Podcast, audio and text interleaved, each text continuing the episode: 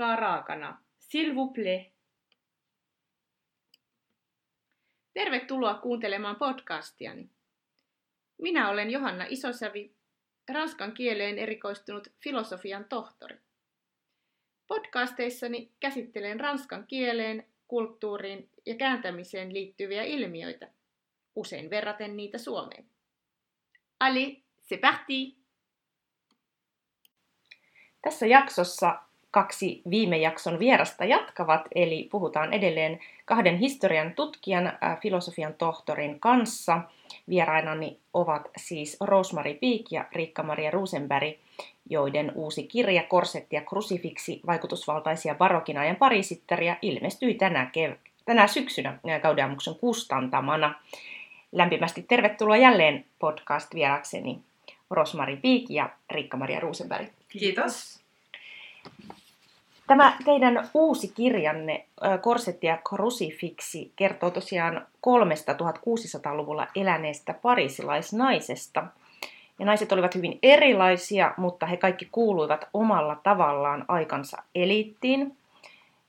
Ensinnäkin puhumme melko varakkaasta aatelisnaisesta nimeltä Madame de Sévigné, joka jäi jo varhain leskeksi ja tunnetaan lahjakkaana kirjeiden kirjoittajana. Sitten kerrotte kirjassanne Ninon de L'Enclosta, joka syntyi melko varattoman aatelismiehen ainoaksi tyttäreksi ja loi menestyksekään uran kurtisaanina. Kolmanneksi kuvaatte kirjassa avio, aviottomana aatelissukuun syntyneen Louis de Marillakin elämän tarinan. Marillac perusti laupeiden työlle omistautuneen katollisen sisarkunnan – ja tämä kirjahan on tietokirja, joka sisältää myös muutamia fiktiivisiä katkelmia, joista kuultiinkin viime jaksossa yksi otos. Ja me keskustelimme monenlaisista teemoista viime jaksossa naisista ja heidän melko itsenäisestä elämästään, vallastaan 1600-luvun Pariisissa. Puhuttiin paljon asumiskulttuurista, mm, sisustuksesta, keskusteltiin myös pukeutumisesta ja käytiin, käytiin läpi, minkälaisia eroja ja yhtäläisyyksiä oli, oli näiden maallisempien ja sitten hengellisempien naisten välillä.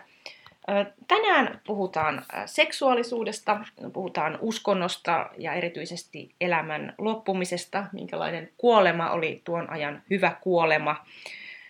Pohditaan vähän, voitaisiinko ottaa jotain oppia näiltä, näiltä naisilta myös. Mutta aloitetaan seksuaalisuudesta. Oli sitten kyse barokin aina maallisista tai hengellisistä naisista, niin seksuaalisuus sai monenlaisia muotoja näiden naisten elämässä. Ja naiset kontrolloivat seksuaalisuuttaan ehkä enemmän kuin äkkipäätä ajatellen uskoisikaan. Madame Sevignyllä oli vain kaksi lasta, kun taas Ninon de Lanclos teki rahakkaan uransa eliitin rakastajattarena ja hänellä oli vain yksi lapsi. Nämä lienevät jonkinlaisia osoituksia syntyvyyden kontrolloimisesta aikana, jolloin avioliitossa syntyneet lapset olivat valtiolle erittäin tärkeitä. Ja jos erehtyi luulemaan, että seksuaalisuus koski vain maallisia naisia, niin kyllä erehtyi pahan kerran. Luostarissakaan seksuaalisuus ei loistanut poissaolollaan. Kirjoitatte, että luostarissa esimerkiksi rakkaussuhde Kristuksen kanssa sai jopa sadomasokistisia piirteitä – Roosa ja Riikka, mistä oikein oli kyse? Vaikka sivellisyys tuntui olevan ajan ihanne, niin monenlaisia naisten seksuaalisuuden muotoja ilmeisesti kuitenkin hyväksyttiin, ainakin jos niitä toteutti oikeassa kontekstissa. No jos taustassahan voisi sanoa, että, että 1600-lukua leimasi seksuaalinen tukahduttaminen ja sitten erityisesti naisten seksuaalisuuden tutkimusta hankaloittaa se, että maallisten naisten oma ääni ei kuulu oikeastaan missään. Lähinnä oikeuden asiakirjoista on saatu tietoa traagisesti päättyneistä suhteista ja, ja mm, seksuaalisesta väkivallasta. Ja koska tämä siveys oli tällainen niin kuin moraalinen ohjenuora maallisille naisille, vaan myös hengellisille kyllä, tavallaan. Kyllä. Erityisesti niin, joo. joo. niin, niin Madame de Sévigné hän kunnostautui mm, rakentamalla itsestään tällaisen niin kuin aseksuaalisen naisen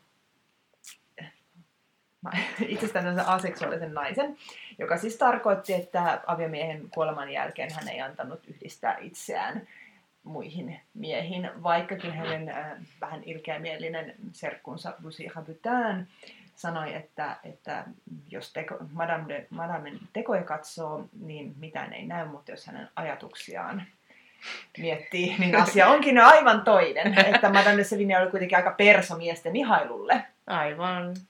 Mm. Mutta toisaalta Madame de Sevignyllä ei ollut oikein muuta mahdollisuutta kuin äm, olla tällainen sivä nainen, koska hän ei halunnut missään tapauksessa vaarantaa omien lastensa tulevaisuutta. Ja hän halusi pysyä leskenä, koska äh, leski, äh, lesken asema tarkoitti hänelle vapautta. No, joka tapauksessa, vaikka niin kuin, ähm, seksissä ainoa hyväksytty muoto oli tämä lasten hankintaan tähtäävä perusseksi. Avioseksi. Perusavioseksi, jossa ei mitään variaatioita sopinut olla. Niin, niin äh, kyllä 1600-luvun elitti harrasti seksiä ja paljon.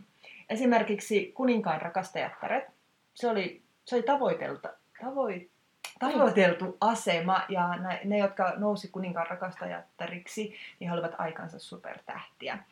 Lisäksi... Eli sitä ei tavallaan paheksuttu sitten. Ei. Se oli niin kuin, Sillä nosti statusta. Se nosti ja antoi kaikenlaista niin kuin hyvää. Joo. Valtaa ja maallista mammonaa. Aivan. No, joka tapauksessa ähm, Pariisissa oli todella paljon prostituoituja. Mm. Ja sitten myös tämä Ninonin uran menestyneenä kurtisaanina kertoo jotain siitä seksuaalisen ekstaasin tilauksesta, mikä oli, mille oli tarvetta. Asiakkaita riitti. Asiakkaita riitti, mutta Nino de Langlo oli siinä erityinen, että hän ei hyväksynyt luoksensa ihan ketä tahansa. Että, että, että miehen täytyy olla tarpeeksi niin kuin älykäs ja osata tietyt, tietyt niin kuin asiat oikein, jotta, jotta hän pääsi sitten Nino de Langloon mm, no sänkyyn. Sanotaan nyt näin. Aivan. Mm, Mutta se, mikä, mikä niin kun on mielenkiintoista Nino de Langloon kohdalla, koska tämä kaksinaismoralismi, mikä täällä niin kun 1600-luvun Ranskassa vallitsi, että tavallisia prostituoita he kokivat mitä kauheampia rangaistuksia, heitä lähetettiin uuteen maailmaan.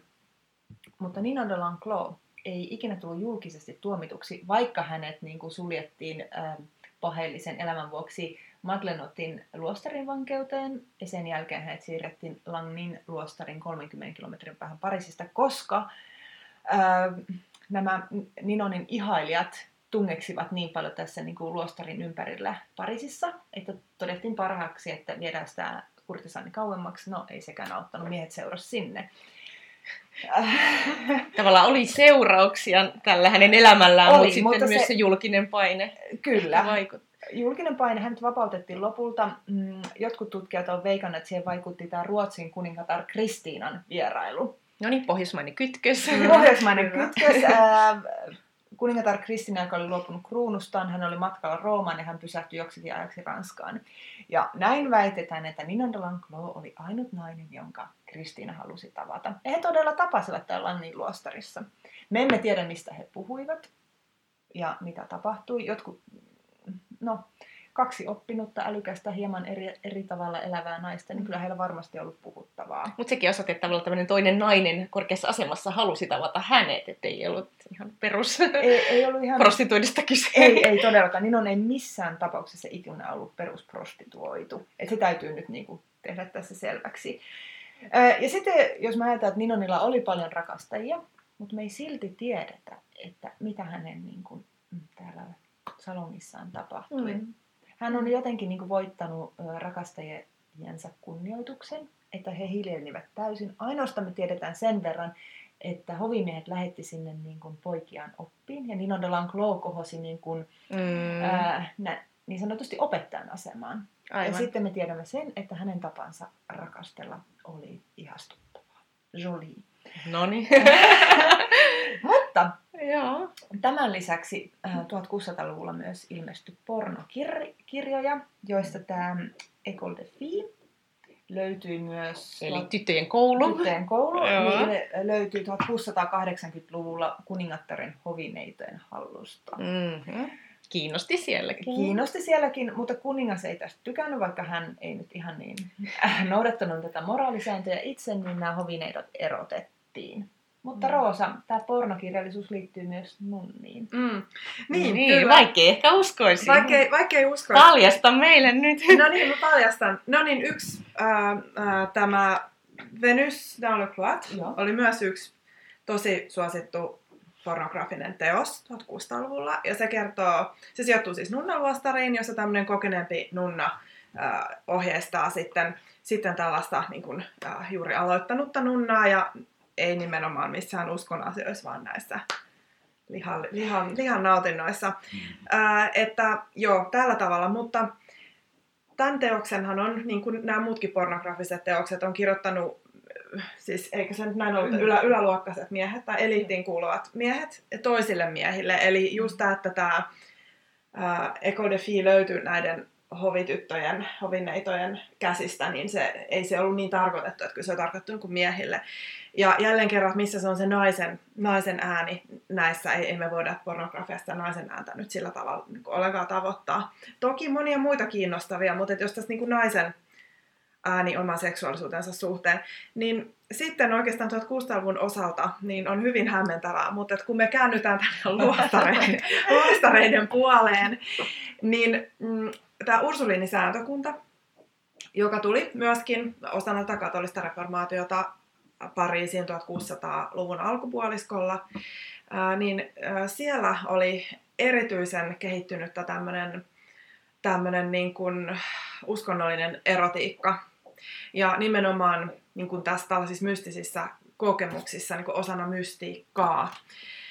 Ja, ja sieltä meillä on ihan tosi huikeata materiaalia ja to, tosiaan tota, tähän kirjaan mä ihan pikkusen vaan on jotain, jotain sieltä poiminut. Mulla on siis nyt postdoc tutkimusaihe. Mä sitten tulen tästä julkaisemaan kyllä enemmänkin. No niin, ja eli tämä jatkuva. kyllä. mutta, mutta meillä on siis tällainen nekrologi kokoelmia löytyy näistä ranskalaisista Ursulinin luostareista 1600-luvulla. Ja nekrologi siis tarkoittaa kuolleen ihmisen muistelu tai tämmöinen pieni elämäkerta. Ja tässä on niin kuin hyvin suuressa roolissa tällaiset tosi erottiset näyt ja, ja kaikenlaiset mystilliset kokemukset, joita näillä, näillä nunnilla oli. Ja tässä siis pohjana tietysti se, että nunnathan ovat Kristuksen morsiammia ja, ja tässä katolisessa opissa niin seksuaalisuus seuraa ihmistä ihan kaikkialle – että myös ruostariin ja myös taivaaseen. Että siinä on ehkä vähän tällaista, kun me ollaan tällä protestantteja, niin me ei ehkä ihan nähdä tätä, mutta, mutta tässä niin kuin katolis, katolilaisuudessa on sisään punottuna tällaista, että seksuaalisuus ei ole siis suinkaan niin kuin torjuttua, siis sen kanssa pitää tehdä koko, koko ajan töitä. Mutta nyt sitten kun konteksti on oikea ja ja tämä oli hyvin tällainen mystiikkapainotteinen sääntökunta. Tämä, heillä oli kyllä sitä opetustyötäkin, mutta Ranskassa he sai tällaisen, tämä, tämä mystiikka sai niin voimakkaan roolin.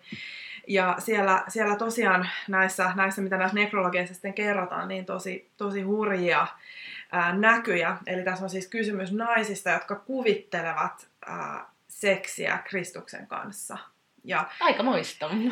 Se on, se, on, se on kyllä aika, aika muista ja siellä on erilaisia fetissejä läsnä, että siellä on esimerkiksi verifetissiä, siellä on Kristuksen haavafetissi. Äh, on aika kova niin kuin, kamaa.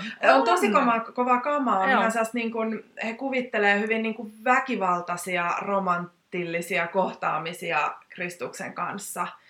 Ja Kristuksen keho esimerkiksi on näissä näyssä hyvin polymorfinen, eli, eli, eli tota, tämä on nyt pitkä pitkä, mä hyvin lyhyesti vaan tämän nyt selostan, Joo. mutta, Joo. mutta tämmöistä niin kuin tosi kiinnostavaa, siis queer-tutkimuksen näkökulmassa super kiinnostavaa kamaa, siis tämmöistä polymorfiasta, eli, eli Kristuksen keho on näissä niin kuin hyvin tällainen feminiinis, maskuliinis, hybridi, trans, mit, mitä ikinä se onkaan, ja, ja sitä kautta niin kuin nämä, mitä nämä naiset kuvittelee, niin siinä voisi olla ehkä tämmöistä niin kuin saman, samansukupuolisen halun kuvittelua. Ja, ja tosiaan tästä täytyy siis nyt, nyt niin kuin just korostaa sitä, että nämä siis ei, siis totta kai nämä on niin poikkeusyksilöitä, mutta he ei ollut mitään niin kuin marginaalin painettuja, ei suinkaan, vaan että heidän elämäntarinansa ää, painettiin näihin yksin kansiin ja jaettiin sitten kaikissa näissä yhteisöissä. Ja, ja he olivat siis juhlittuja yksilöitä tässä yhteisössänsä ja, ja nämä, heidän tarinansa ja näkynsä painettiin ja jaettiin muille, koska heistä tuli ottaa mallia ja oppia. Eli, eli tässä meillä on ihan mielettömän hedelmällinen lähde kyllä tästä, että, että millä eri tavoin naiset pystyvät kuvittelemaan seksuaalisuutta. Ja totta kai meillä siis nyt ehkä on kysymys, että no, mutta mitä oikeasti mm. tapahtuu, mm. niin no meillä on Italiasta, meillä on tosi kuuluisa keissi kahdesta nunnasta, Abbedistasta ja sitten niin kuin hänen alaisestansa, jolla todella tuli sitten suhde. Ja ähm, kyllähän niin kuin mä, mä näen, ja miksi mua kiinnostaa luostarilaitos, niin se on, mä, nä, mä näen, että siellä on niin kuin suuri potentiaali toimia tällaisena queerinä tilana, mm. jossa se on siis naiseksklusiivinen, nainen, joka ehkä ei ole ikinä kokenutkaan kutsumusta tällaisen heteronormatiivisen elämään, niin tämä saattaa olla oikein, niin kuin, oikein mukavakin vaihtoehto tämä luostari. Siis totta kai oli keissejä, joissa suku pakotti esimerkiksi tytöt sinne luostariin, mutta, mutta eihän näin, mä en usko, että tämä on nyt ihan aina ollut, ollut niin, että, että siellä oli kuitenkin siis luostarihan on ollut se paikka, jossa mm. saa naiset oppia ja sieltä on mm. niin kuin noussut kaikkein, no Madame Sevinehän nyt on tässä poikkeus äh, sieltä maalliselta puolelta, mutta, mutta luostareista on niin kuin, säännönmukaisesti keskellä saakka noussut näitä kaikkein oppineimpia naisia. Et, et se on niin kuin paljon muutakin kuin vain naisvankila, sen haluan tuoda esiin. Ja, ja just niin kuin nyt, nyt tosiaan tämä, tämä uusi näkökulma, että myös niin kuin seksuaalisesti siellä oli ehkä naisilla tällaista, tällaista vapautta, jota, jota tulisi niin kuin tutkia enemmän hurjan mielenkiintoista ja me odottelemaan lisätutkimuksiasi aiheesta. Ylipäänsä uskonto vaikutti olevan kaikille kirjan naisille ainakin jollakin lailla tärkeä. Ja yhä tärkeämmäksi se taisi tulla, kun elämä lähestyy loppuaan. naisista, kuten Madame de Sévignéstä ja Ninon de L'Enclosta, kuolema saattoi tuntua pelottavalta, ja eikä tuohon aikaan lääketiedekään ollut kovin kehittynyt. Kuolema oli kenties vähemmän pelottava uskon elämälle omistautuneelle Louis de Mariacille, mutta joka tapauksessa, kuten kirjoitatte, oli, oli ideaali kuolema tuohon aikaan, että millainen sen pitäisi olla. Se tapahtui hitaasti, valmistellusti ja vuoteessa. Lisäksi oikeanlainen kuolema tapahtui ehdottomasti muiden ihmisten ympäröimänä, mikä on aika lailla niin kuin eri kuin minkälaisessa tilanteessa me nykyajan länsimaiset ihmiset elämme kuoleman kanssa. Rose ja Riikka, saiko kirjanne kolmen naisen maallinen vaellus arvoisensa lopun? Ainakin heidän tarinansa elää jälkipolville tämän teidänkin kirjan muodossa ja Louis de Marillac on saanut tunnustuksen katoliselta kirkoltakin, tosin vasta muutama vuosisata hänen elämäänsä myöhemmin. Hänet on nimittäin julistettu pyhimykseksi vuonna 1934. Mutta miten tämä maailmanmallinen vaellus päättyi? Mm. Päättyykö se suunnitellusti näille naisille? Ehkä vielä tähän sun tosi hyvään introon vielä voisi sitä tarkentaa, että, että meille nykymaailman ihmisille, nykyajan ihmisille voi olla vaikea käsittää, että tähän aikaan olit sä nyt sitten Madame Sevigny, maallinen, tai sitten ihan oikeasti Jumalalle omistautunut nunna, niin kuin Louis de Marillac, niin tämä kuoleminen oli se, se fokus siinä elä, elämässä. Eli, eli koko elämän tarkoitus oli valmistautua siihen kuolemaan. Me taas tykätään laittaa se aika paljon niin. syrjään, ettei liikaa anneta sen ahdistaa. Niin, nimenomaan. Eli kuolema on niin missään nimessä ollut mikään tabu, mistä ei puhuttu esimerkiksi. Ja, ja, ja se sai niin kuin suorastaan sellaisia niin kuin pakkomielteisiä, ainakin kun hän luen, niin näistä hengellisten naisten äh, tapauksissa jopa sellaisia vähän pakkomielteisiä muotoja, että että sitä niin kuin aivan valtavasti odotettiin ja nähtiin, että tämä on niin kuin, turhakin tämä maallinen vaellus, että sitten pääsee olemaan Kristuksen kanssa. Ja, ja sitä kautta, niin kuin mä puhun tuossa kirjassa myös tästä niin, san, niin sanotusta perhemarttyyritopoksesta, joka toistuu tosi paljon näissä, näissä hengellisten naisten kirjoituksissa. Eli, eli totta kai osa on tämmöinen kirjallinen konventio, mutta kyllä siinä oli vähän perääkin, että se, että, että nainen esimerkiksi Louis de Marillac ei, hän olisi halunnut nunnaksi, mutta hän ei suku esti ja hän tota, äh, hän sijoitui naimisiin, niin kyllä niin kun sitä kadutaan ja koetaan, että tämä on aikamoinen koettelemus, että et joutui naimisiin ja, ja lapsia ja näin, koska se oikea puoliso on se Kristus, ja hänen kanssa hän pääsee kuoleman jälkeen. Ja Täytyy odottaa sinne asti. Joo. Joo. Um, no, Madame de Sevigné, hän oli pelännyt kuolemaa jo vuosikymmeniä. Hänen kirjanvaihdostaan käy ilme, että kuolema on hänellä jotain todella pelottavaa. Hän eli kuitenkin hyvin vanhaksi, hän kuoli 1696, eli 70-vuotiaana. Öö, ja voidaan sanoa hänen edukseen, että hän pysyy niin kuin melko lailla loppuun asti todella hyvässä fyysisessä ja henkisessä niin kuin tilassa. Että hän ei joutunut niin kuin vuoden lepoon kovinkaan paljon ennen kuolemaansa. Öö, Roosa sanoi, että hautajaiset Sanoit sä, että ne pitää olla mahtipontiset? En muuten Et, et sano. Te täydennätte jo toisiaan Joo, ajatuksenkin kyllä, tasolla. kyllä. niin. Raasa kertoo näistä hienoista mahtipontisista hautajaisista vielä, Joo. jotka oli muotia. Mm, kyllä. Joo. Mutta Madame de Sevignien kohdalla hautajaiset olivat sangen vaatimattomat. Niin, miksikäpä näin? Mm. No, äh, hän ei meidän tietomme mukaan ole tehnyt testamenttia, tai sitten se on joutunut hukkaan. Eli hän ei määrännyt itse, että mi- miten hänet haudataan. Eli hänen tyttärensä Madame de ja hänen miehensä Monsieur de Crignanin täytyi päättää, millä arvokkuudella ja kuinka Madame de Sevigne haudattiin. Ja hänet haudattiin todella vaatimattomin kristillisen menoin sinne Crignanin linnan kirkkoon tai kappeliin. Mm, Ja näissä hautajaisissa oli tiettävästi läsnä vain kirkonmiehiä. Eli, eli, eli, eli edes Madame de Sevignen oma tytär ei ollut paikalla. Mikähän siinä oli syynä? No, se? jo, jotkut on sanonut, että äidillä ja tyttärellä oli riitaa. Tämä on se vanhempi tulkinta. Joo. Mutta tämä tytär oli myös vakavasti sairaana sillä hetkellä. Eli hän ei Ahaa. ehkä päässyt sinne. Okei. Tai sitten häntä haluttiin suojella äidin, äitinsä kuolemalta. Aivan. Menehtyykö tytär pian jälkeen, tai onko siitä Ei, tietoa? ei, hän, Selvisi kuitenkin. hän selvisi siitä. Joo, hän eli vielä useamman vuoden. Joo, joo. Öö, mutta äh, mä luulen, että tästä huolimatta Madame de Sevigny olisi ollut erittäin tyytyväinen näihin hänen kristillisiin hautajaisiinsa, koska hän muuttui yhä niin kuin uskonnollisemmaksi äh, ikääntyessään. Öö, sen, mitä mä haluaisin ehkä sanoa vielä Madame de Sevignestä, että, että heti hänen kuolemansa al- jälkeen alkoi hänen niin kuin ylistämisensä ja hänen niin kuin maineensa paisui vielä entisestään hänen hyveellisyytensä, älykkyytensä, kaikkea näitä korostettiin. Ja 1700-luvulla hän keräsi suorastaan tämmöistä fanijoukkoa, jotka sitten tuli käymään Grignanin linnassa. Aika jännä kyllä. Että... Joo, hän, hän oli jo silloin hyvin tällainen niin kuin ihailtu henkilö. Mutta Ranskan suuren vallankumouksen aikaan mm, hän, hänet periaatteessa, tai ei periaatteessa, vaan käytännössäkin niin häväistiin. Eli hänen hautansa avattiin, maalliset jäänteet otettiin sieltä ulos. Ja sitten hänen kallostaan saattiin pala, joka lähetettiin Pariisin tutkimuksiin, koska tämä niin kuin frenologia oli silloin niin kuin suuressa huudossa. Liitettiinkö hänet tähän hoviin tai, tai ho- kuninkaallisuuteen, kun silloin tasavaltalaiset vastusti vai? Yläluokkaa. Niin, ja Se riitti, aatelisto, että- aatelistoon. Niin, joo, aatelisto kyllä. riitti, joo. Joo, Kyllä. Ei hän ollut niin paljon hovin kanssa tekemisissä, mutta... Öö, hän vieraili säännöllisesti. niin no vieraili kuitenkin, Kyllä. joo, totta. Ja mä luulen, että hän olisi enemmän hal- halunnut, että hänen lapsensakin olisi enemmän ollut Aivan. hovissa. Aivan.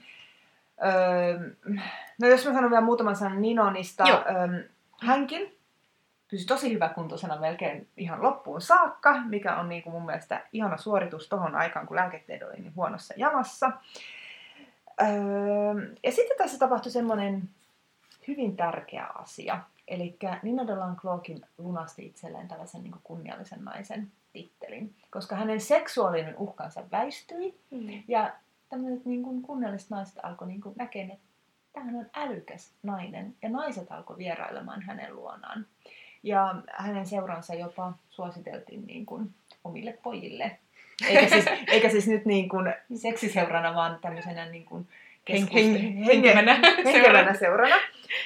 Ähm, ja myös Ninon de Lanclon hautajaiset ovat sangen vaatimattomat. Hän, oli jättänyt, hän jätti testamentin, jossa hän juuri mm, halusi tämmöiset vaatimattomat hautajaiset. Hän testamenttasi köyhille rahaa. Ja hän kirjoitti siinä vielä, että hän haluaa, että hänen niin kuin, uskollisista palvelijoistaan pidetään huolia. Että hän, hän oli koko elämänsä ollut hieman niin kuin skeptinen uskonnon suhteen, mutta vanhana hänkin muuttui enemmän tällaiseksi uskonnolliseksi naiseksi. Mm, Dalankoahan oli ollut koko elämässä tällainen niin kuin, Le Mareen ähm, legenda tai kuriositeetti. Mm.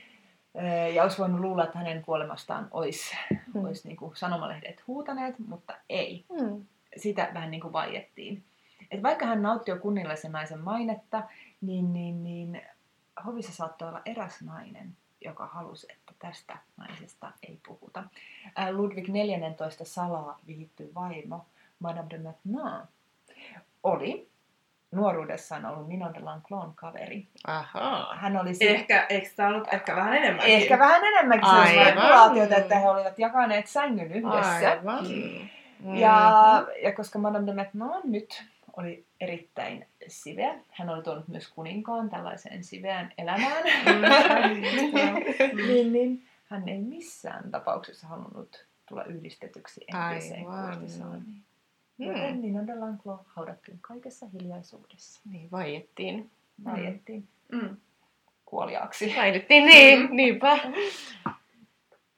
Ole hyvä. No niin, Louis de Mariakin tarina. Joo, sä, sä, sä puhuit tässä, että nämä sun daamit oli äh, hyvä kuntoisia ja näin. No, Louis de Mariakhan oli hyvin äh, sairaaloinen ihan jo nuorena. Mm. Et se oli yksi syy, miksi häntä ei, ei hyväksytty. Hän olisi siis äh, kapusinin unnaksi halunnut lähteä, mutta silloin tämä virallinen sel- selitys oli, että hän oli liian heikossa kunnossa, mutta voi olla, että siinä oli muitakin, koska suku halusi hänen, hänen niin kuin menevän naimisiin.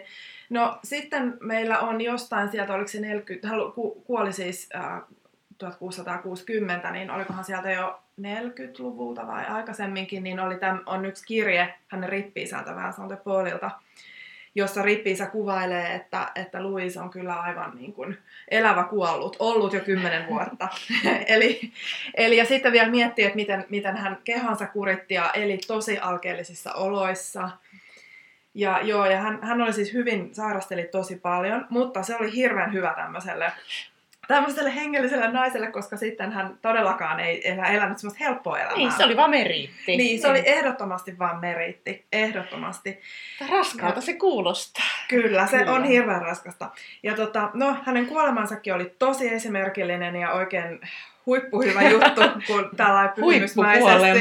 Se oli huippukuolema tällainen pyhimysmäisesti elävälle tai sellaista pyhimys... Niin kuin, tai hengellistä auktoriteettia hakevalle ihmiselle. Eli, eli hän kuoli siis hyvin syvästi tuskaisena, hän kärsi hirvittävän pitkään. Hyvä. Sekin oli niin hyvä asia. Joo, ja se oli oikein jännitysnäytelmä, että välillä hän parani ja sitten Niin. niin. ei, sitten taas romahti ja sitten uudelleen ne viimeiset voitelut ja ei, sitten hän taas tervehtyi. Tämä oli siis aivan valtavan monen kuukauden äh, homma, mutta hän oli hirvittävän tuskissaan ja sitä kuvataan hänen pyhimyselämäkerrassa niin, että mun oli suorastaan vaikea lukea sitä, kun se oli niin, kuin niin järkyttävää. Ja siis Joo. aivan niin kuin kymmeniä sivuja. Mutta se, se niinku korostaa sitä, miten tärkeää tämä on tässä, kun rakennetaan tällaista pyhimysstatusta ja imagoa. No, sitten hänellä oli myös hänen rakkaat sisaret, siis nämä laupeuden tyttäret, ja sitten läheistet devot-ystävät olivat hänen ympäröimänä, ja vähintään kävivät, kävivät vierailemassa. Ja, ja, ja öm, hänen kuoleman jälkeen niin heti syntyi kultti, Eli hänen haudastansa, eh, niin kuin tässä meidän edellisessä jaksossa, tässä meidän fiktiivisessä pätkässä, niin Ninon käy haistelemassa ää, Luisin hauta, että onko täällä jotain pyhää tuoksua. Ja no, Ninoon pettyy, mutta se oli monta ihmistä, jotka haistoivat kyllä tämän ja Aivan. kävivät sitten siellä rukoilemassa. Tämmöisiä ja- mystisiä elementtejä. mystisiä elementtejä, kyllä 1600-luku on täys sellaista. Äh, mutta tämän kanssa piti olla hirveän varma, että Vincent de Paul ähm, ja Vincent de Paulin seuraajat, äh, eli nämä, hän oli siis lasaristipappi ja lasaristipapit sitten jatkoivat tämän tyttärien johtamista, niin sieltä oli niinku ihan ehdoton käsky, että, että tämä ei saa näkyä kauheasti ulkomaailmaan koska tämän, no siinä on pitkä story, mutta tämän tyttären asema oli pitkään aika epävakaa ja, ja se oli niinku profiloitunut nimenomaan ei semmoisena, että hei täällä tehdään pyhimyksiä, vaan me autetaan köyhiä ja, ja niin kuin kärsitään ja näin. Niin se ei oikein sopinut sitten siihen ja, ja Louis de Marillac ei siis, ei niin kuin, niin, ei, ei olisi, niin kuin sitä pelättiin, että mi- miltä se näyttää julkisesti, että, että tästä aletaan tekemään. Ja ei siis katolinen kirkko Vatikaan ei ollenkaan, tai siis katolinen kirkko Paavi ei ollenkaan siis puhunut mitään sen tyyppistäkään, että Ranskasta nyt kanonisoitaisiin mitään ainakaan tällaista, tällaista naista. Ja no sitten ajat tietysti muuttuu ja, ja tämä vahvistuu tämä Laupeuden tyttärien järjestö ja sitten lopulta ensimmäisen maailmansodan jälkeen alettiin valmistella useiden muidenkin naispuolisten ranskalaisten kansallissankareina ää, nähtyjen naisten kanonisaatiota ja yksi oli Mont Jeanne d'Arc. joka taisteli siis 1400-luvulla englantilaisia vastaan. Ja tähän tietysti liittyy tämmöinen siis hirveä sotatrauma, ja tässä tietysti nämä pyhimyksillä on hyvin merkittävä, ja historia ylipäänsä on niin kuin merkittävä rooli tämmöisessä kansakunnan eheyttämisessä, ja, ja voi niin kuin ajatella, että, että varmasti toi lohtua maailmansodan kauhuista selvinneille. Ja, ja tosiaan siis Louis de Marillac äh, kanonisoitiin 1934 ja äh, hänen äh, ruumistansa, tai ehkä se on vahanukko, niin nukke vai oliko se nyt sitten balsamoitu, mä en ole ihan varma, mutta sitä pääsee katsomaan Laupeuden tyttärien nykyisessä päämajassa. Oletko käynyt katsomassa? Miljoona kertaa kyllä olen käynyt siellä, eli se on täällä äh, Rue du Bacilla, osoite 140 Rue du Bac. Se on Le Bon Marché, tämä luksustavaratalon, niin siinä vastapäätä. No niin, kontrasti. kontrastit löytyy. Siinä on se päämaja, heidän päätalo, ja sitten siinä on äh, La Chapelle de la Médaille Miraculeuse, mistä löytyy tämä Tämä Louis sitten makaa siellä semmoisessa arkussa. Eli tässä on, nyt on turistivinkki seuraavalle on. matkalle. Äh, tämä on itse asiassa, tämä kappeli on Ranskan merkittävimpiä ja suosituimpia pyhiinvaelluskohteita. No niin. Siellä on kyllä muitakin pyhiä, Noniin. mutta siellä on ihan siis jatkuva ihmisten virta ympäri maailman. Ja, ja tosiaan tämä tämä elämäntyö, Luisin elämäntyö yhdessä rippi-isänsä Vincent Paulin kanssa, niin se, se on kantanut hedelmää. Eli, eli tämä on edelleen olemassa tämä järjestö. Se on yksi tärkeimpiä tämmöisiä hyvän tekeväisyyteen omistautuneita sisarkuntia. Vuosisatojen jälkeen onhan se iso saavutus. Se on tosi iso saavutus, kyllä. Joo. Rosia Riikka, voisimmeko me nykyajan Suomessa elävät naiset oppia jotain näiltä 3600-luvulla eläneeltä parisittarilta Madame de Sévignéeltä, Ninon de L'Enclolta ja Louise de Marillacilta? No, mä mietin tämmöisen, että opiskele, ylläpidä hengensivistystä, käyttäydy ja ole hyvä lähimmäisellesi. Ja mikä tärkeintä, uskalla tehdä valintoja, jotka tuntuvat vaikeilta ja joita kaikki eivät välttämättä hyväksy, mutta ne on sulle itselle tärkeitä. Ja lisäksi mulla on tämmöinen, niin että ei ne huonoa tee enää niin laulu, ratsastus tai tämmöinen soittotaitokaan. Aivan. Nykypäivän naisille, niin. Terveitä, terveitä huveja. Nehän on monetkin aivoterveydellä todettu. On. Mm. Niin kuin musiikkia. Kyllä. Joo, ja näähän ei ollut siinä mielessä, näähän kulki omia polkujaan, nämä naiset. Mm, että kyllä. ne oli kyllä rohkeita. Mm. Ne on hyvät arvot. Mitä mm. sä Varoissa sanoisit? No mm, tietysti tämä on ehkä vähän haastavaa, kun me eletään hyvin tässä maallistuneessa yhteiskunnassa, mm. että mitä tämmöisiltä hengellisiltä devotnaisilta tai jopa nunnilta, että mitä heiltä nyt voisi, mutta ehkä kaiken kaikkiaan niin tällainen yhteistyövoima ja yhteisöllisyyden voima ja nimenomaan, että naiset yhdessä tekevät asioita saavat aikaiseksi. Että se, sehän niin kuin on meille aina tosi hyvä viesti. Ja sitten totta kai ää, tämmöinen sydämen sivistys ja lähimmäisen auttaminen, mm-hmm. niin kuin Riikkakin tuossa sanoi, ja sitten pyrkiminen kohti oikeudenmukaisuutta ja hyvää elämää. Ja, eli just tämmöisten niin kuin immateriaalisten arvojen mm, niin kuin sisällyttäminen omaan elämään, niin se, se on, se on niin kuin juttu. Ja sitten ehkä just tämä ajatus tästä la noblesse oblige ja sitten ylipäänsä mikä näillä hengellisillä ihmisillä oli, että, että heille on annettu paljon ja heiltä myös vaaditaan paljon. Mm-hmm. Eli, eli just mitä ehkä niin kuin, niin kuin nykypäivänä, että ihmiset on hyvin individualistisia, että, mm. että mulla on tosi hyvin asiat ja nyt mä sulkeudun omaan kuplaan, niin ei mm. vaan, että just pitäisi auttaa ja että, että niille on annettu paljon, niitä vaaditaan paljon. Ja, no sitten queer-tutkijana ja, ja queer-ihmisenä, niin mä niin kuin koen tämän hirveän siis upeana tämän, mitä täältä aineistosta löytyy mm, näistä Ursulininunnista, mm. että et hei, että et historiassa aina kaikki ei ollut synkkää ja huonommin mm. mitä mm. nykypäivänä, mm. että et mä toivon, että tämä voisi olla myös niinku voimaannuttavaa lukea näiden nunnien mm. ää, kuvitelluista seksitouhuista, sadomasokistisista seksitouhuista mm. Kristuksen kanssa, että et mä toivon, mm. että se, se voisi niinku kans tuoda semmoista niinku voimaantumisen tunnetta kaikille seksuaalisuuden ja sukupuolen moninaisuutta tänä päivänä toteuttaville on hyvä. Loistavaa. Ja se on ehkä just vähän niin kuin yllättävä kytkös, Kyllä, mitä ei niin kuin ehkä monet, monetkaan tiedä, mutta nyt tietävät yhä useammat. Mm. No, hankkeen tuloksena ei ole syntynyt pelkästään tämä tietokirja, korsetti ja krusifiksi, vaan olette yhdistäneet myös taiteita.